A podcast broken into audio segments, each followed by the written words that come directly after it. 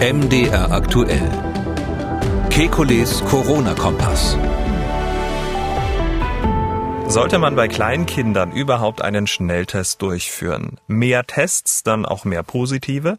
Macht die Isolation von positiven mit nicht positiven Familienmitgliedern überhaupt Sinn? Besteht die Gefahr einer Thrombose nach der zweiten Impfung? Kann die zweite Impfung in den anderen Oberarm gehen? Und können Großeltern nach der zweiten Impfung ohne Sorge ihre Enkel in den Arm nehmen? Damit hallo und herzlich willkommen zu einem Kekulis Corona-Kompass Hörerfragen Spezial. Nur mit Ihren Fragen und die Antworten kommen vom Virologen und Epidemiologen Professor Alexander Kekule. Ich grüße Herr Kekuli. Hallo Herr Schumann. Ja, die Schulen und Kitas sind ja in manchen Bundesländern auf. Dieser besorgte Vater fragt deshalb nun ja, welche Rolle spielen denn nun diese Einrichtungen in der Pandemie? Da wollte ich einfach nochmal fragen, wie da jetzt der Stand ist. Kann man die Kinder beruhigt in den Kindergarten schicken? Ich muss dazu sagen, an der Schule meines Sohnes und Kindergarten sind die Lehrer und Erzieher auch geimpft. Da wollte ich einfach nochmal nachfragen, wie da so der aktuelle Stand ist. Also die Impfung ähm, ist ja zum Schutz der Lehrer und Erzieher. Also Fälle, wo jetzt Lehrer und Erzieher die, die Kleinkinder angesteckt haben, das ist, ist eher exotisch. Gibt's natürlich auch, aber ist jetzt nicht so häufig. Ähm, die, die große Frage ist letztlich, kriegt man das in den Griff, in den Kitas Ausbrüche, sage ich mal, zu verhindern? Ist, sind wir da jetzt sicher sozusagen? Und ich glaube, als Arbeitshypothese würde ich mal davon ausgehen, wenn man zweimal die Woche testet, ähm, da und auch auch Schnelltest würde da reichen bei den bei den ähm, Kleinkindern und Grundschülern, ähm, dann ist es möglich, eine ausreichende Sicherheit hinzubekommen. Natürlich nicht dann, wenn man im eigenen Haushalt eine extrem ähm, gefährdete Person noch zu sitzen hat. Also wenn da jetzt wirklich noch ähm, der 90-jährige Opa mit drinnen sitzt, der COPD hat und im gleichen Haus wohnt wie die, wie die, wie die Kleinkinder, dann sollte man ihn schleunigst impfen oder ähnliches. Aber ähm, ab, ich sag mal so, für den Normalsterblichen das normale Risiko, mit dem wir so jetzt leben müssen in der Pandemie, das ist ja, ist einfach so, dass man nicht mehr auf Nummer sicher gehen kann. Da würde ich sagen, zweimal die Woche getestet, vernünftiges Konzept, die Gruppen auseinandergehalten in der Kita. Ähm, ist ja auch etwas, was nicht alle hinkriegen, je nachdem, wie viele Betreuer sie haben. Aber wenn man das alles vernünftig macht, dann würde ich sagen, ist es sicher. Apropos aktueller Stand, diese Dame möchte mehr zu Blutgruppen wissen. Am Anfang der Pandemie hieß es, dass die Blutgruppe einen Einfluss auf die Infektiosität oder die Schwere der Erkrankung hat. Wurde in dieser Richtung noch weiter geforscht oder Studien zu diesem Thema gemacht? Schöner Gruß ans ganze Team. Danke. Viele Grüße zurück. Ich muss jetzt zugeben, ich habe jetzt ganz aktuell die Studien nicht mehr angeguckt, aber zuletzt vor Weihnachten war der Stand der, dass das äh, immer wieder bestätigt wurde. Also es ist so, dass bestimmte Blutgruppen ähm, ein etwas erhöhtes Risiko haben, nicht für Infektion, sondern für schwere Verläufe. Und ähm, das hat man, das ist ein Risikofaktor ähnlich wie, wie Übergewicht und ähnliches. Ähm, natürlich nicht, fällt er nicht so schwer ins Gewicht. Also im Vergleich zu dem erhöhten Risiko, was man zum Beispiel mit dem hohen Alter hat, ist diese, ähm, das Risiko durch äh, bestimmte Blutgruppen nicht so, also das liegt so im höchstens im Bereich von zweifach oder so für die, für die, für die Sterbenswahrscheinlichkeit eher geringer. Das ist etwas, was also Statistiker dann finden, wenn sie ganz genau nachschauen. Aber ja, das Risiko besteht nach wie vor und wenn man jetzt wirklich an Risiko Gruppen denkt, wenn man zum Beispiel überlegt, in welcher Reihenfolge, in welcher Priorität sollte geimpft werden oder wo ich ja auch immer dafür plädiere, wenn sich jeder selber ein bisschen überlegt, wie wichtig ist mir die Impfung, was will ich da an Nebenwirkungen und so in Kauf nehmen dafür, dann kann man durchaus auch in die Waagschale werfen, welche Blutgruppe habe ich, nicht? Das ist, ist ein Faktor wie männlich-weiblich, ja. Das ist so, dass diese, diese verschiedenen Dinge spielen alle eine Rolle, auch die Gruppe, Blutgruppe. Und wir reden über Blutgruppe A. Das ist Blutgruppe A und AB, ja. Das sind die beiden, wo man diesen Zusammenhang festgestellt hat. Woran es übrigens genau liegt, ist bis heute noch nicht klar, aber äh, dieser statistische Zusammenhang ist einfach vorhanden. Apropos statistischer Zusammenhang, Herr Hohenthaner aus München möchte wissen, ob seine Erklärung zu den gestiegenen Infektionszahlen stimmt. Kann es sein, dass wir dadurch einfach nur das Dunkelfeld äh, weiter ausleuchten? Es, es, gibt ja Vermutungen, dass die äh, Dunkelziffer der Corona-Infizierten so etwa Faktor drei bis möglicherweise acht der offiziell äh, gemeldeten Infizierten sein könnte. Das heißt, wir leuchten einfach das Dunkelfeld weiter aus, was ja positiv ist. Ähm, aber die, ähm, äh, obwohl wir eine, eine sprunghaft steigende Inzidenz haben von 20, 30 Prozent pro Woche, ähm, möglicherweise trotzdem wir nicht wirklich mehr Infizierte haben, sondern wir, wir äh, sehen nur mehr davon, weil wir eben weiter leuchten mit unseren Schnelltests. Ja, die, die Frage wird ja oft gestellt und natürlich die Politik muss das auch oft beantworten. da ist die einfache Antwort die, ähm, dass man das kontrollieren kann, wenn man guckt, wie viele negative Testergebnisse gibt's. Und das machen wir bei der PCR, die ja im Laboratorium durchgeführt wird. Da weiß man, wie viel Prozent der durchgeführten Tests sind positiv gewesen. Diese Kontrolle gibt's natürlich bei den Antigen-Schnelltests nicht in dieser Weise. Und ähm, ich gehe schon davon aus, dass die Dunkelziffer hier auch ausgeleuchtet wird, ohne Frage. Wenn man mehr Tests macht, gibt's natürlich auch dann mehr positive und die positiven, die dann, wie Sie es gehört, von der mit per, per PCR bestätigt werden. Äh, bei bei denen ist es so, da hat man ja dann so einen ungefähren, ungefähren Hintergrund. Ähm, wir haben natürlich ganz wenig Zahlen darüber, wie viel die Menschen im privaten Bereich jetzt oder auch, auch, auch ähm, äh, durch, durch Ärzte durchgeführt jetzt mit den Antigen-Schnelltests machen. Ähm, wie viele Negative sind da wirklich dabei? Und wir sind in einem ohne Frage ansteigenden Ast der, der dritten Welle. Und ähm, in dieser Phase ist es immer so, dass die Dunkelziffer noch mal größer ist. Und das heißt mit anderen Worten, ja, diesen Effekt gibt es aus meiner Sicht. Ähm, wir haben dazu auch, glaube ich, schon mal Stellung genommen, als damals gesagt wurde, ich glaube vom RKI, dass so ein Effekt nicht dabei wäre. Da habe ich ein bisschen widersprochen. Also es gibt diesen Effekt, aber ähm, das, äh, das ist, ähm, wenn man so will, nur die erste Stelle hinterm Komma. Also der Haupt, das Hauptsächliche, was gerade passiert, ist ein, ein objektiver Anstieg der Fallzahlen. Herr Dr. Schmieder ist Intensivmediziner, hat uns gemailt. Er schreibt, seit Monaten versuche ich zu verstehen, warum man eindeutig an Covid-19 Erkrankte mit ihren Angehörigen in gemeinsame Quarantäne bzw. Isolation in denselben möglicherweise sehr beengten Haushalt sperrt. Die Krönung des Ganzen ist dann noch an Tag 14 sowohl die Verdachtsfälle als auch den Erkrankten ohne negativen Test wieder rauszulassen. Ist es wirklich so schwachsinnig, wie es scheint und der offensichtliche Pandemietreiber Nummer eins? Oder können Sie einen epidemiologischen Sinn darin erkennen, der mir einfach entgeht? Würde ich gesunde, positive und Verdachtsfälle in dasselbe Zimmer legen, würde ich zu Recht fristlos gekündigt werden. Mit freundlichen Grüßen, Dr. Schmieder. Ja, also ich habe es jetzt nie als Schwachsinn bezeichnet, aber ich glaube, diese Schwachstelle ähm, schon sehr oft ähm, äh, aufgezeigt. Ähm, ja, wir hatten die Diskussion im Herbst, als die, als die Herbstwelle da angerollt ist und sich alle gefragt haben, wieso steigen hier die Fallzahlen? Das kann doch gar nicht sein. Wir sind doch so gut in der Pandemiebekämpfung. Wir haben doch schon so einen Lockdown. Da haben wir das ja rauf und runter diskutiert ähm, und dass ich gesagt habe, das ist eine der damals vier ähm, Hauptprobleme gewesen, die wir hatten. Ähm, und ähm, das ist nach wie vor vorhanden, dass wir natürlich in Deutschland dafür kein Konzept haben, was wir machen, wenn jemand positiv ist. Also äh, in einigen bei den bei den Regularien der Bundesländer stehen dann so schöne Dinge drin. Oder auch den Empfehlungen besser gesagt, da stehen dann so schöne Dinge drin.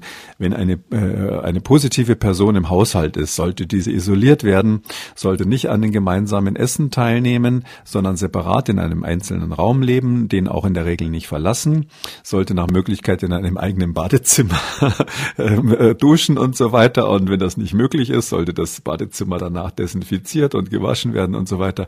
Und ich denke mir dann immer, na ja, gut, also beim Erwachsenen, der vielleicht vom Beruf Krankenschwester oder Krankenpfleger ist, kann man sowas vielleicht irgendwie versuchen durchzuziehen. Aber hm, ich habe immer gedacht, wie macht man das dann jetzt mit einem sechsjährigen Kind zum Beispiel? Ja. Papa steht vor der Tür, keine Angst, wir sind doch alle da, ja. Also es ist so, dass diese ganzen Empfehlungen sind völlig weltfremd, ja, so ist das. Und ähm, in China hat man es anders gemacht, da gab es diese Fangkang Shelter Hospitals und da hat man genau diese Überlegung gehabt. Ähm, äh, in Deutschland wurde das empfohlen von der Schutzkommission, ähm, schon vor vielen, vielen Jahren die sogenannten Fieberkliniken einzurichten. Und ähm, die funktionieren letztlich so, dass man sagt, ähm, wenn Isolation im Haushalt notwendig ist, kommt derjenige raus aus dem Haushalt, der positiv ist, in der Hoffnung, dass die anderen sich eben dann nicht anstecken. Ähm, und ähm, da hat man eben so Hotels angemietet, es sind keine richtigen Krankenhäuser, sondern im Grunde genommen ganz niedrigschwellige Versorgungsangebote, wo es halt Essen gibt und einmal am Tag jemand äh, kommt und Fieber misst und guckt, wie es jemandem geht. Äh, solange die Patienten nicht schwer krank werden, bleiben sie dort und wenn jemand dann wirklich einen schweren Verlauf hat, dann kommt er richtig ins Krankenhaus. Hat den Vorteil, dass man eben mit mit dieser Methode ganz äh, radikal diese, diese Übertragungen im Haushalt dämpfen kann. Kommt nicht auf Null, aber man kann sie runterbringen. Äh, da hat man sich in Europa dagegen entschieden und damit ist natürlich gerade vor Weihnachten ein Großteil der Infektionen auf genau die Weise passiert und das war ja eine der Erklärungen äh, von meiner Seite, warum diese, diese Welle so lange gedauert hat, warum wir auf diesem Plateau gelandet sind, weil wir einfach so eine Art Ausbrennen der Infektionen in den privaten Haushalten hatten. Solange dann nicht alle durchinfiziert waren, war die Welle einfach nicht zu Ende. So, jetzt beginnen die Fragen zur Impfung. Frau Oertel aus Leipzig möchte Folgendes wissen. Mein Mann hatte einen Schlaganfall und meine Frage geht dahin, ob er sich jetzt mit AstraZeneca impfen lassen soll oder darf. Das macht mir Sorgen und ich hätte da gerne eine fundierte Antwort darauf. Dankeschön, tschüss. Also wir haben darauf ähm, noch keine wissenschaftlich belegte Antwort. Das ist ja gerade das, was jetzt aussteht. Ähm, die amerikanische Zulassungsbehörde wird ähm, wahrscheinlich im Mai die Daten nochmal ganz genau prüfen. Ähm, aber die Daten, die man bis jetzt hat, also das eine ist ja das, was man, sage ich mal, sich ausmacht malen kann, wenn man sich jetzt Angst machen will. Und das andere ist einfach das, was auf dem Tisch liegt. Und ich glaube, da muss man ein bisschen pragmatisch sein und sagen, schauen wir mal die Daten an, die auf dem Tisch liegen. Und da ist es so, alle Gesundheitsbehörden, ein, ein, einschließlich der deutschen, des deutschen Paul-Ehrlich-Instituts sagen, äh, wir haben keinen Hinweis, dass irgendwelche äh, Thrombose-Risiken bei den, äh, bei den Personen, die geimpft werden mit AstraZeneca, ähm, die Wahrscheinlichkeit für Nebenwirkungen erhöhen. Das sagen die einfach bisher. Die Daten sind nicht viele, aber das, was man hat, sieht einfach so aus. Und ähm, deshalb würde ich jetzt einfach mal positiv davon ausgehen, das bleibt dabei. Und das heißt, wir können sagen, dass jemand, der ähm, zum Beispiel einen Schlaganfall hatte, kein höheres Risiko hat, wenn er mit AstraZeneca geimpft wird. Das gleiche gilt für Frauen, die die Antibabypille nehmen und so weiter.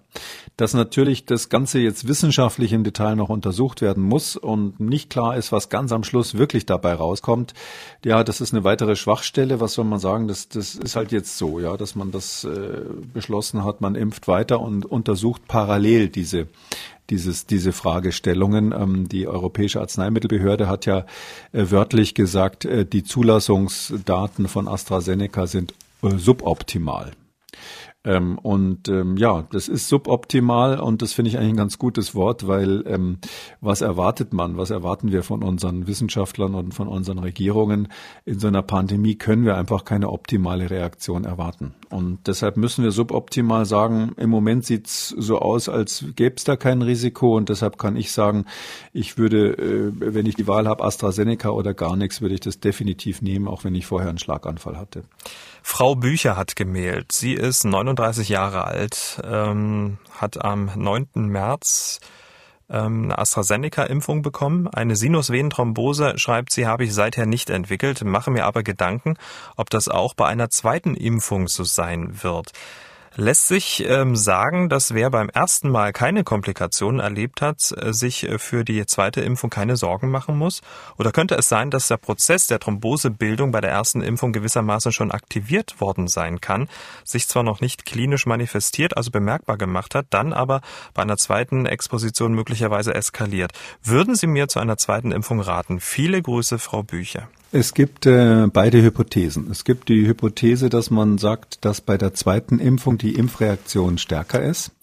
Ähm, das haben wir relativ häufig bei Impfungen, dass man beim zweiten Mal die Reaktogenität, wie wir das nennen, stärker ist. Und ähm, wir wissen aber nicht, ob im Zusammenhang mit dieser Reaktogenität überhaupt diese Thrombosen entstanden sind oder ob das ein ganz besonderer Mechanismus ist. Ähm, bei AstraZeneca muss man vielleicht speziell daran erinnern, das war ja ein Impfstoff, der ist ja eigentlich mal entwickelt worden für nur einmalige Impfung. Da hat man gesagt, wir impfen nur einmal mit dem Zeug, so wie das bei Johnson Johnson jetzt gemacht wird. Ähm, Johnson Johnson übrigens hat eine Wirksamkeit von 66 Prozent nach dieser ein, einmaligen Impfung und das gilt eigentlich auch als okay. Ja. Und ähm, dann hat man aber bei der Phase 2 bei AstraZeneca festgestellt, ähm, das reicht eben nicht aus. Nach der ersten Impfung war die Wirksamkeit nicht gut genug. 50 Prozent war das Minimum, was die Weltgesundheitsorganisation ähm, als Marke gesetzt hat und die hat man nicht ganz erreicht. Und darum hat man sich dann entschieden, diese zweite Impfung zu machen.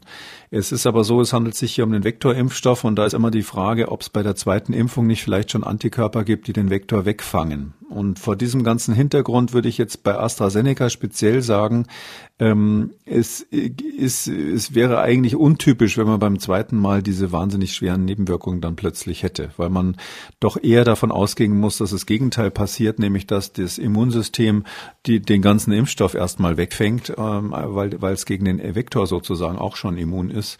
Ähm, das ist ja der Grund, warum zum Beispiel die, der russische Impfstoff vom Gamaleya-Institut in Moskau, der, warum der zwei verschiedene Vektoren verwendet beim ersten und zweiten Mal. Und vor diesem Hintergrund, und warum Johnson Johnson, die haben ja auch einen Vektorimpfstoff, auch sagt, wir impfen überhaupt nur einmal. Und deshalb sage ich, die Wahrscheinlichkeit, und das ist, Sie merken schon, das ist jetzt natürlich mehr so Kaffeesatz lesen, aber die Wahrscheinlichkeit, dass es jetzt bei dieser speziellen Nebenwirkung ähm, ausgerechnet nach dem zweiten Mal zu einem besonders äh, unangenehmen Ereignis oder so einer Hirnvenenthrombose kommt, die halte ich für gering. Zumal ja genetisch wahrscheinlich die, die Genetik eine Rolle spielt. Also ähm, wenn das stimmt, was wir da in dem äh, Podcast, wo wir das besprochen haben, äh, vermutet haben, nämlich dass Antikörper gegen diesen Plättchenfaktor 4 eine Rolle spielen, ähm, äh, dann, dann wäre es so, dass, dass das wohl auch was mit der Genetik zu tun hat. Und ähm, da würde ich dann sagen, jemand, der eine genetische Veranlagung dazu hat, der, ähm, der reagiert da schon beim ersten Mal drauf. Diese Dame hat angerufen, sie will endlich äh, ja, die Enkel mal wiedersehen. Mein Mann ist 93. Er hat in den letzten fünf Jahren drei Lungenentzündungen durchgemacht.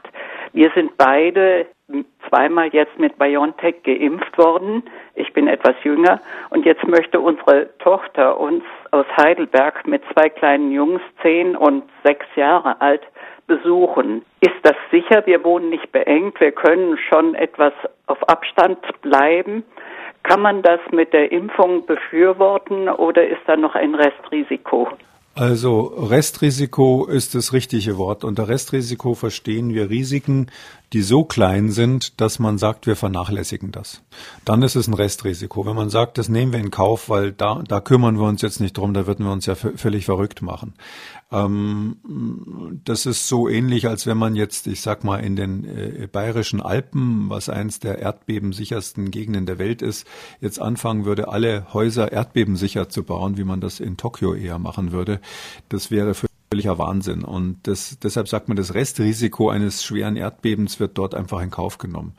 Und ähm, da, damit müssen wir, glaube ich, leben jetzt im, im Zuge dieser Pandemie. Und deshalb kann ich nur sagen, ähm, in dem Fall zweimal geimpft. Äh, die zweite Impfung sollte äh, länger als zehn Tage zurückliegen etwa. Ähm, da würde ich sagen, wofür lasse ich mich denn impfen? Ja, genau deshalb, um meine Enkel wiedersehen zu können. Und das würde ich auf jeden Fall machen. Also dieses Restrisiko, was natürlich immer da ist, ähm, das würde ich in dem Fall wirklich empfehlen, in Kauf zu nehmen. Äh, äh die Enkel wollen ja auch ihre Großeltern mal wiedersehen sehen. Und äh, irgendwie, wenn wir jetzt mit der Impfung es uns nicht erlauben, so ein bisschen Normalität wieder einkehren zu lassen, wann dann? Ja, nicht nur zu sehen oder auch dann richtig zu knuddeln oder sollte man da noch ein bisschen warten? Also da, ich persönlich würde jetzt sagen, also ich bin bei sowas eher sportlich. Also ich finde, wenn die geimpft sind, sind die geimpft und fertig. Ja, dann kann da eigentlich nichts mehr passieren. Es ist natürlich nicht auszuschließen. Das ist ja immer das, was wir diskutieren, wenn wir Sicherheitskonzepte für Altenheime machen, ähm, dass jemand, der geimpft ist, also auch jemand, der über 90 ist, der könnte theoretisch zum kurz kurzzeitig zum Virusträger werden. In dem Sinn, dass er mit einer ganz leichten Erkrankung oder ohne Erkrankung ähm, ein paar Tage lang das Virus ausscheidet, so dass so jemand dann andere im gleichen Alter zum Beispiel im Altenheim anstecken könnte. Das ist aber wirklich sehr hypothetisch, das haben wir keine Belege für, aber wir sagen, wir können es nicht ganz ausschließen. Und bei Altenheimen sagen wir deshalb, man muss auch diese extrem unwahrscheinliche Möglichkeit im Moment zumindest noch äh, in Betracht ziehen. Aber so im privaten Bereich, gerade wenn ich höre, dass da sogar Abstand gehalten werden kann, also äh, wenn, wenn jetzt nicht die Gefahr besteht, ungeimpfte Alte oder ungeimpfte Personen, die äh, ein hohes Risiko haben, aus anderen Gründen anzustecken, dann würde ich sagen, kann man sich da völlig äh, ungeschützt verhalten. Wir haben noch eine praktische Frage von Frau Opus zur Impfung. Ich möchte fragen, ob eine lokale Impfreaktion nach der zweiten Impfung, die ja wohl gerade bei, auch bei BioNTech häufiger auftritt, vermieden werden kann, indem man an den anderen Oberarm impft beim zweiten Mal. Mensch, man hat ja zwei. Wie praktisch.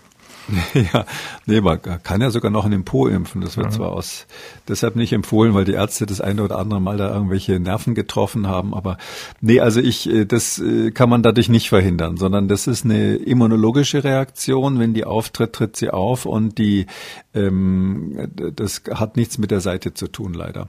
Ähm, die geht immer weg. Das ist wirklich ein erstaunliches Phänomen. Das wird in letzter Zeit immer wieder berichtet, dass es Leute gibt, die jetzt in dem Fall mal eine Nebenwirkung von äh, BioNTech und auch Moderna, also diese RNA-Impfstoffe machen das. Da gibt's Leute, die haben dann wirklich eine krasse, ähm, einen krassen Ausschlag an der Stelle, wo die, wo die Impfung passiert ist. Also das sind so Handteller große, riesige Rötungen, wo man wirklich erschrickt, wenn man die Bilder sieht, ist aber immer von selber wieder weggegangen. Also ist nie geblieben. Und ähm, das, was interessant ist für, einen, für einen Virologen, ist natürlich, dass wir nicht genau wissen, woran es liegt. Ähm, man diskutiert, ob das an diesen Lipid Nanoparticles liegt, an diesen kleinen Fettbläschen in denen diese RNA verpackt wird. Aber ähm, unterm Strich kann man sagen, es ist auf jeden Fall ein immunologisches Phänomen und deshalb hängt es nicht vom Arm ab und ähm, man soll aber keine Angst davor haben. Es sieht zwar nicht so toll aus, aber wenn man jetzt nicht gerade bei Germany's Next Topmodel einen Termin hat, dann ähm, kann man sich darauf verlassen, dass es ganz schnell wieder weggeht. Und Frau Liebmann hat ähm, gemailt und stellvertretend für viele junge Eltern fragt sie, ähm, ob es Sinn macht, den Selbsttest als Abstrich aus dem vorderen Nasenbereich bei einem anderthalbjährigen zu machen. In der Testanleitung steht ja, dass man vorher ordentlich die Nase schneuzen muss. Das ist nun nicht möglich, schreibt sie. Würde der Test funktionieren, wenn ich dem Baby vorher die Nase absauge?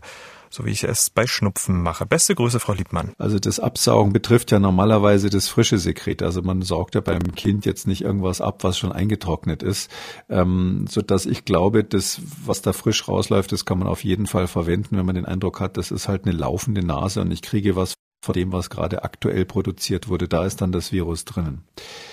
Äh, macht es überhaupt Sinn beim Kleinkind? Ja, da muss man sich bei der Indikation halt überlegen, warum mache ich das jetzt? Ähm, ich kann nur noch mal sagen, das steht jetzt nicht in den Beipackzetteln. Wir haben ja beim letzten Mal über die Temperatur gesprochen. Das steht in dem Beipackzettel. Aber was, glaube ich, nicht drinnen steht, ist diese Empfehlung, äh, wirklich ähm, nicht am ersten Tag äh, den Test, ähm, sich auf den Test zu verlassen. Also am ersten Tag der Symptome müssen wir einfach davon ausgehen, dass so ein Antigen-Schnelltest mal negativ sein kann. Also wenn ich so ein Kind dann in die Krippe bringen will, zum Beispiel, dann hm, darf ich nicht sagen, das hat seit heute Morgen Schnupfen, ich mache einen Schnelltest, war negativ, kommt in die Krippe, sondern da muss ich auf jeden Fall einen Tag warten und am zweiten Tag den Tests machen. Ähm, äh, deshalb muss man sich schon überlegen, wann macht es einen Sinn. Und wenn ich sowieso zu Hause bin und eigentlich äh, auch nicht die Möglichkeit habe und das ja auch gar nicht will, den Kontakt mit dem Kleinkind zu vermeiden, dann muss ich auch nicht unbedingt einen Schnelltest machen. Nicht? Also wenn es keine Konsequenzen hat, kann man sich das Geld sparen. Damit sind wir am Ende von Ausgabe 165 Kikulis Corona-Kompass Hörerfragen Spezial. Vielen Dank. Ja, der Podcast geht jetzt in eine kleine Osterpause. Wir hören uns dann am Dienstag, den 6. April wieder. Bis dahin, bleiben Sie gesund, Herr Kekuli. Sie auch, lieber Herr Schumann, frohe Ostern. Wir hoffen, dass wir alle von dem Ostersegen des Papstes irgendwie ein bisschen Optimismus dann mitnehmen. Das wäre ja das, was wir weltweit im Moment brauchen. Und hoffentlich hält sich dann auch das Virus dran. Alle Spezialausgaben und alle Folgen Kekules Corona-Kompass auf mdraktuell.de, in der ARD-Audiothek, bei YouTube und überall, wo es Podcasts gibt. MDR aktuell. Kekules Corona-Kompass.